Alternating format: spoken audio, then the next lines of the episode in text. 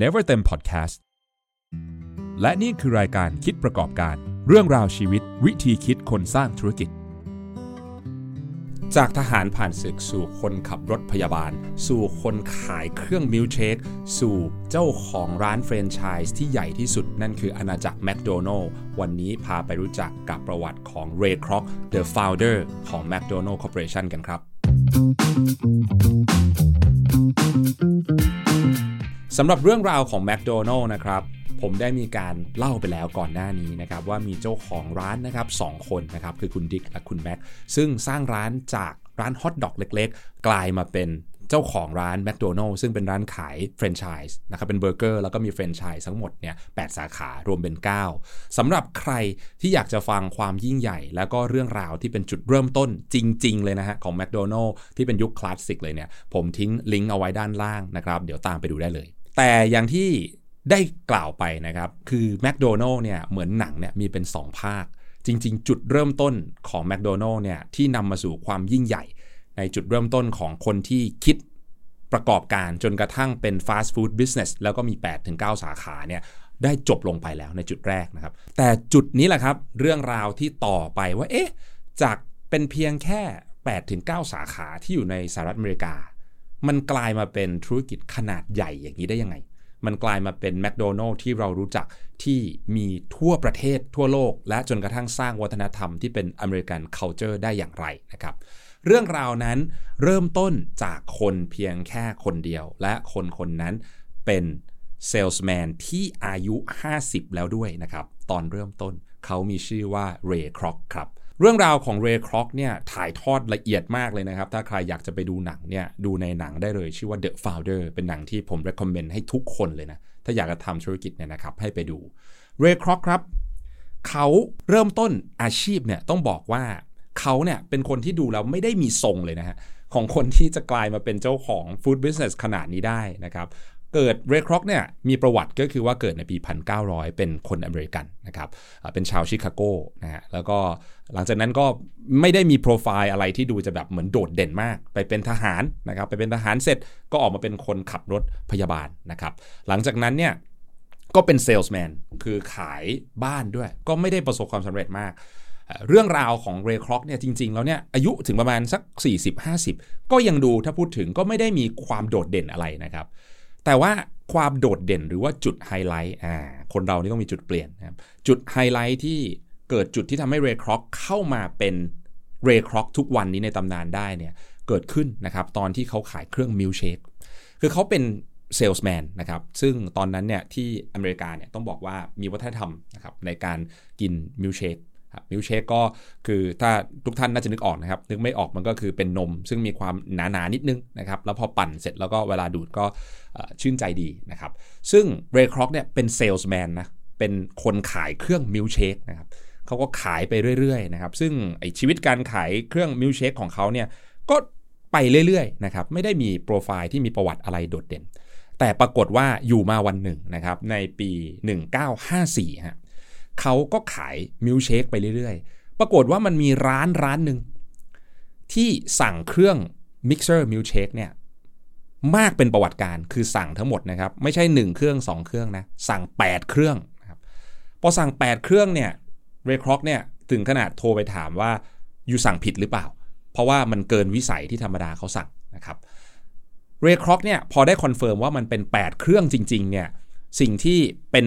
อันนี้ต้องสำคัญเลยนะฮะ เป็นวิญญาณเลย หรือว่าจะเรียกว่าเป็นสัญชาตญาณของเซลล์เลยเนี่ย พอลักษณะของเซลล์เนี่ยนะครับ มันมียอดวันไหนที่มันเขาเรียกว่า spike คือมันเด้งขึ้นมาเนี่ย คือคุณต้องลงไปดูพื้นที่นะครับ คุณต้องลงไปจี้ว่ามันเกิดอะไรขึ้น และโชคดีเหลือเกินนะครับที่เรย์คร็อกทำแบบนั้น เรย์คร็อกเนี่ยไม่ได้เพียงแค่โทรไปนะครับ เรย์คร็อกขับไปเลยครับ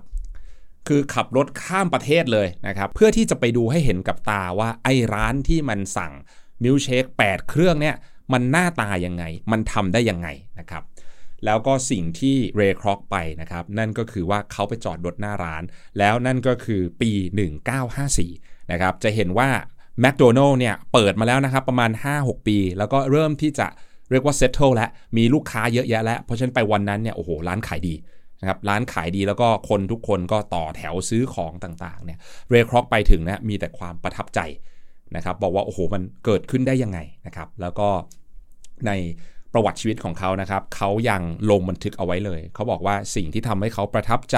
แมคโดนัลตั้งแต่วันนั้น นั่นคือ Happy Face คือลูกค้าทุกคนที่เข้าไปมีรอยยิ้มที่หน้าหมดหลังจากที่ซื้อของ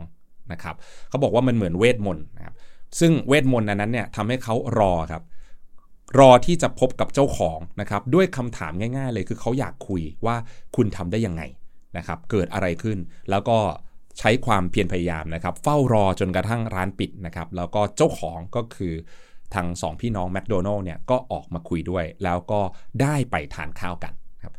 หลังจากที่ได้ไปทานข้าวกันวันนั้นนะครับแมคโดนัลล์ก็เล่าให้ฟังถึงเรื่องราวตลอดของเขาว่าผ่านอะไรมาบ้าง คิดค้น Speed D System ได้ยังไง แล้วก็ใช้วิธีการไหนจนกระทั่งว่าเขาสามารถที่จะกลายมาเป็นธุรกิจอย่างทุกวันนี้ได้นะครับเรย์คร็อก กลับไปมีแต่ความประทับใจอย่าลืมนะครับคุณเรย์คร็อกอายุ 50 แล้วนะครับ อายุ 50 แล้วนะครับ แต่ยังมีไฟอยู่มาก ๆ พอฟังสองพี่น้องแมคโดนัลล์เล่าแล้วมีแต่ความรู้สึกคันนะครับ มีแต่ความรู้สึกว่าเขาอยากจะเป็นส่วนหนึ่งของสิ่งนี้ แล้วมีแต่ความคิดในใจตลอดว่าอยากทำแฟรนไชส์อยากทำแฟรนไชส์แมคโดนัลล์ สิ่งที่เขามีคือเขามีวิสัยทัศน์ว่าเขาอยากจะพาแฟรนไชส์แมคโดนัลล์ไปทั่วอเมริกานะครับนั่นคือสิ่งที่เขามีเรย์ครอกนะครับตามจีบ 2 พี่น้องเนี่ยอยู่ใช้เวลาหนึ่งเลย จนกระทั่งสำเร็จนะครับสิ่งที่เรย์ครอกได้มาในปี 1956นะครับคือเขาได้ไลเซนส์อันนี้ฟังดีๆนะครับเขาได้ไลเซนส์ที่จะเป็นคนเปิดแฟรนไชส์ของแมคโดนัลล์ทั่วสหรัฐอเมริกา โดยที่ในสัญญาระบุว่า 2 พี่น้องแมคโดนัลล์เนี่ยจะได้ค่า royalty fee หรือว่าได้ค่าส่วนแบ่งจากแฟรนไชส์เนี่ย 0.5%ของยอดขายของแต่ละสาขานะครับ คือสมมุติว่าสาขาหนึ่งขายได้ร้อยบาทเนี่ยเขาได้แค่ 50 สตางค์ต่อหนึ่งสาขานะครับ และสิ่งที่เรย์ครอกฉลาดคืออะไรครับทำไมเขาทำอย่างนั้น เพราะเรย์ครอกจริง ๆ ตอนแรก อยากที่จะขายเครื่องมิลเชคนะครับ เพราะว่าถ้าสมมุติว่าสามารถที่จะขยายสาขาแฟรนไชส์ได้เนี่ยยิ่งขยายสาขาแมคโดนัลล์เท่าไหร่เรย์คร็อกก็สามารถที่จะขายเครื่อง milkshake mixer ได้มากเท่านั้น จริงๆ นี่คือจุดเริ่มต้นของเซลล์ที่เรย์คร็อกคิดนะครับเขาก็คิดว่าแมคโดนัลล์ต้องขยาย แต่ว่าไม่ได้คิดภาพใหญ่อย่างที่ทุกวันนี้เป็น เขาเพียงแค่ต้องการที่จะขยายจำนวนของมิลเชคนะครับทีนี้ในช่วงนั้นครับลองจินตนาการดูนะครับ เรื่องราวเนี่ยของ founder เนี่ยที่เราบอกว่าเป็น founder คนแรกเนาะ 2คนแรกเนี่ยก็ให้แฟรนไชส์ของเรย์คร็อกไป ในขณะที่เขาก็ดูแลสาขาอยู่ประมาณสัก 8-9 สาขา เขาต้องการที่จะควบคุมมาตรฐานให้อยู่ประมาณนี้แหละนะครับ ดีและ happy แล้วเขาต้องการจะเมนูแบบนี้ มีการ service แบบนี้นะครับแล้วก็มีการกำหนดราคาอะไรต่างๆ เท่านี้นะครับพอใจเท่านี้นี่คือชุดความคิดของ founder คนแรก แต่เรย์คร็อกไม่ พอเรย์คร็อกได้สัญญามาแล้วนะครับสิ่งที่ทำนี่คือ โอ้โห กดเต็มสูบเลยฮะเหมือนเฟอร์รารี่เลย เรย์คร็อกเร่งขยายสาขาแฟรนไชส์เยอะที่สุดเท่าที่จะเยอะได้นะครับเขาเร่งขยายสาขาเร่งขยายสาขาเร่งขยายสาขา โดยที่สิ่งที่เกิดขึ้นคืออะไรนะครับ สิ่งที่เกิดขึ้นซึ่งเป็นปมและสุดท้ายกลายมาเป็นจุดแตกหักของ founder ทั้งสองคนคือการควบคุมคุณภาพโฟลเดอร์ชุดแรกนะครับ พี่น้องแมคโดนัลล์บอกว่า โอ้โห ขยายสาขาแบบนี้ คุมคุณภาพก็ไม่ได้ ดูแลก็ไม่ทั่วถึงนะครับ แล้วก็มีความ เฮี้ยนกระหือรือมีความหิวเกินไปนะครับที่จะเปิดสาขา ในขณะที่เรย์คร็อกขยายสาขาไปสขยายสาขาไป ก็บอกว่า 2 คนนี้ช้าไปนะครับไม่ตรงกับวิชั่นที่เขาต้องการ เรื่องราวของแมคโดนัลล์ตั้งแต่เรย์คร็อกได้สัญญาปี 54 มาเนี่ยนะครับมาถึงจุดไฮไลท์ที่ทำให้เกิดเขาเรียกว่า trigger นะครับจุดเปลี่ยนสำคัญที่ทำให้เขา unlock และขยายสาขาได้เป็นร้อยเป็นพันสาขานะครับคือในปี 56 จุดเปลี่ยนคือการที่คุณเรย์คร็อกได้มาเจอกับคนคนหนึ่งครับ ซึ่งคนคนนี้เป็นคนที่ทำงานแบงก์มาก่อนนะครับ ชื่อนี้สำคัญมากนะครับ คุณเฮนรี่เจซอนบอนซึ่งตอนหลังคุณเฮนรี่เจเนี่ยกลายมาเป็น CEO คนแรกของ McDonald Group นะครับสองคนครับ ปรากฏว่าได้มีโอกาสไปพบเจอกัน แล้วก็คุณเฮนรี่เจฟังแนวความคิดของเรย์คร็อกที่ขยายแมคโดนัลล์ต่างๆ ได้อย่างน่าสนใจ แต่พอฟังเสร็จแล้วในฐานะของคนที่ทำแบงก์มาก่อน พูดคำหนึ่งกับเรย์คร็อกนะครับ ซึ่งเป็นจุดเปลี่ยนประวัติศาสตร์เลย คือเขาบอกเรย์คร็อกบอกว่า you are not in the food business you are in the real estate business หมายความว่า Ray Kroc คุณรู้ตัวหรือเปล่า คุณไม่ได้อยู่ในอุตสาหกรรมอาหารนะ คุณนะ่ะอยู่ในอุตสาหกรรมอสังหาริมทรัพย์ สิ่งที่ เขานำเสนอคือเขาบอกว่ารูปแบบของการขยายสาขาของแม d โดนัลปัจจุบันไม่ทำให้คุณรวยขึ้นเลยนะครับเพราะว่าเรย์ครอกเนี่ยใช้วิธีการขายแฟรนไชส์ใช่ไหมครับขายแฟรนไชส์ไปเรื่อยๆ เพราะฉะนั้นพอขายแฟรนไชส์ไปเนี่ยก็ขยายได้ช้า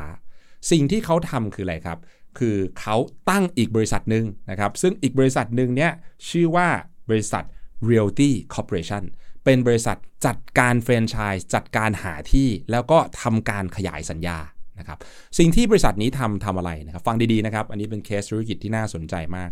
คือเขารู้เพนพอยต์ของแฟรนไชส์ซี่ต่างๆ ว่าหาที่ยากกู้แบงค์ไม่ผ่านใช่ไหมครับแล้วก็ไม่สามารถที่จะจัดการเรื่องของที่ดินได้ เพราะฉะนั้นบริษัทนี้นะครับทำหน้าที่จัดการตรงนั้นให้หมดเลย หาที่ดินนะครับซื้อที่ดิน จดจำนอง เสร็จแล้วปุ๊บเนี่ยไปทำสัญญาล่วงหน้าไว้นะครับสมมุติว่าได้ดีที่ดินเช่าเป็น leasing มาทั้งหมด 10 ปีหาที่ได้แล้ว สิ่งที่บริษัทนี้ทำคือเอาสัญญาตรงนี้ไปขายต่อให้กับแฟรนไชส์ซี่เพราะฉะนั้นคนที่จะทำธุรกิจแมคโดนัลล์ได้ ต้องมาซื้อสัญญาต่อจาก Realty Corporation โดยที่เขาบวก 20-40%หมายความว่าอะไรครับ ถ้าลองคิดภาพดูนะครับ วิธีการแบบนี้หมายความว่าแมคโดนัลล์มีแอสเซท เพราะว่าเขาซื้อที่ไว้ก่อนเยอะมาก พอซื้อที่ไว้ก่อนแล้วเขาก็รวมอสังหาริมทรัพย์ต่างๆเนี่ยนะครับเสร็จแล้วเนี่ยเขาก็มัดมัดเสร็จแล้วเนี่ยเขาก็ไปให้แฟรนไชส์ซีเนี่ยเอาไปโอเปเรตต่อเพราะฉะนั้นแมคโดนัลล์ไม่ต้องโอเปเรตตรงนี้ถูกไหมครับเพราะว่าคนที่ไปโอเปเรตไปทำต่อนี่คือแฟรนไชส์แต่ละคน แต่ว่าเขาทำกำไรจากการบวกค่าสัญญา 20-40%เพราะฉะนั้นเนี่ยเขาเก็บเงินสดก่อนตั้งแต่ตอนแรก แล้วก็ให้เฟรนไชส์ซีโอเปเรตไปตอนหลัง แล้วเขาใช้วิธีนี้ในการขยายสัญญาขยายขยายขยายทุกที่ นั่นคือสิ่งที่ทำให้เรย์คร็อกแตกต่างมาก ๆ จาก 2 พี่น้องแรก เพราะว่าเขามีบริษัท Realty Corporation และใช้อันนี้เป็นจุดหลักในการที่จะขยายแมคโดนัลล์อาณาจักรออกไปเป็นเอ็มพายที่ใหญ่โตนะครับ ซึ่งสิ่งที่เรย์คร็อกทำทำให้เกิด ทั้งข้อดีของการขยายและจุดไฮไลท์ก็มาถึงนะครับ นั่นก็คือจุดที่แตกหักกับทาง founders เดิมนะครับ เพราะว่า Ray Kroc ขยายสาขาเยอะมาก ในขณะที่เจ้าของเก่าก็บอกว่า โอ้โห การดีไซน์ของร้านเมนูของร้านไม่ตรงกันนะครับ และวันแตกหักก็มาถึงนะครับ ซึ่งสุดท้ายเนี่ย Ray Kroc เนี่ยนะครับก็ซื้อกิจการ McDonald ทั้งหมดมา แล้วก็กลายมาเป็นของ Ray Kroc แต่เพียงผู้เดียวนะครับ ซึ่งนั่นคือทำให้ McDonald เนี่ยคนอาจจะคิดว่ามี founder เพียงแค่คนเดียว แต่จริง ๆ แล้วเราอาจจะมองได้ว่า McDonald ก็เหมือนมี founder 2 คน คนแรกที่สร้างกิจการมา แต่ Ray Kroc คือคนที่สามารถที่จะขยายธุรกิจ และก็สามารถที่ทำให้เติบโตได้นะครับ สิ่งที่เรย์ครอกทำอย่างสุดท้ายซึ่งกลายเป็นไฮไลท์เลยนะครับ นั่นคือทำสิ่งที่ไม่มีใครจะคิดเลย แล้วก็เปลี่ยนรูปแบบธุรกิจอาหารของอเมริกาไปตลอดการ นั่นคือเขาเปิด มหาวิทยาลัยนะครับ ซึ่งเขาชื่อว่า Hamburger University สิ่งที่เรย์ครอก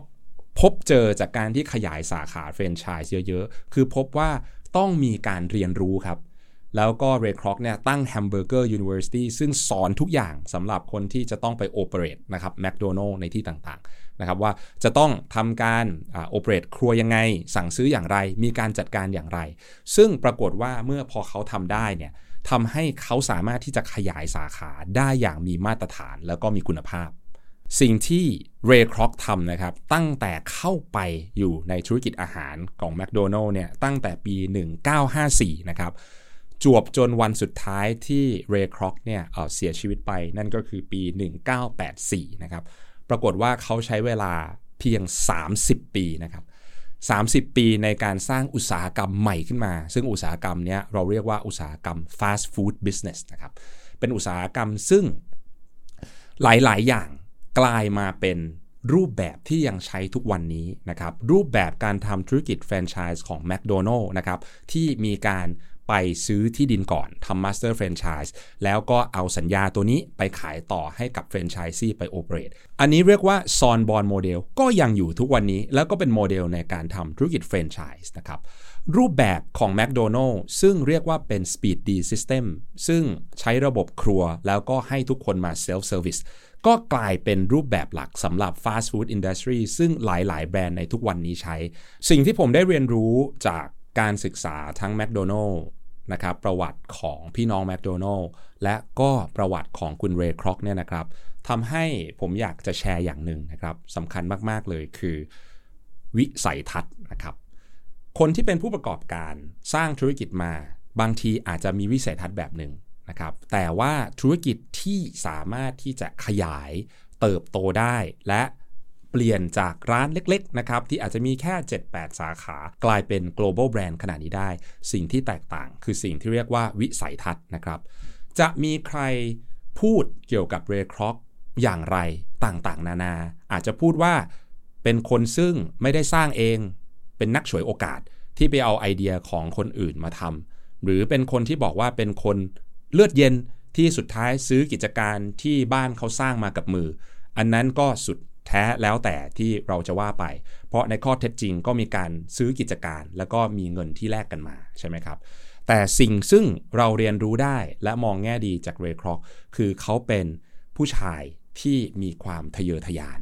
นะครับคน 50 บางคนก็เลิกแล้ว แต่เรย์ครอกยังอยากที่จะทำอะไรบางอย่าง และก็ก้าวเข้าสู่ธุรกิจตอนอายุ 50 นะครับ อีกอย่างหนึ่งที่เราเรียนรู้ได้คือเขาเป็นคนที่มีวิสัยทัศน์จริง ๆ นะครับ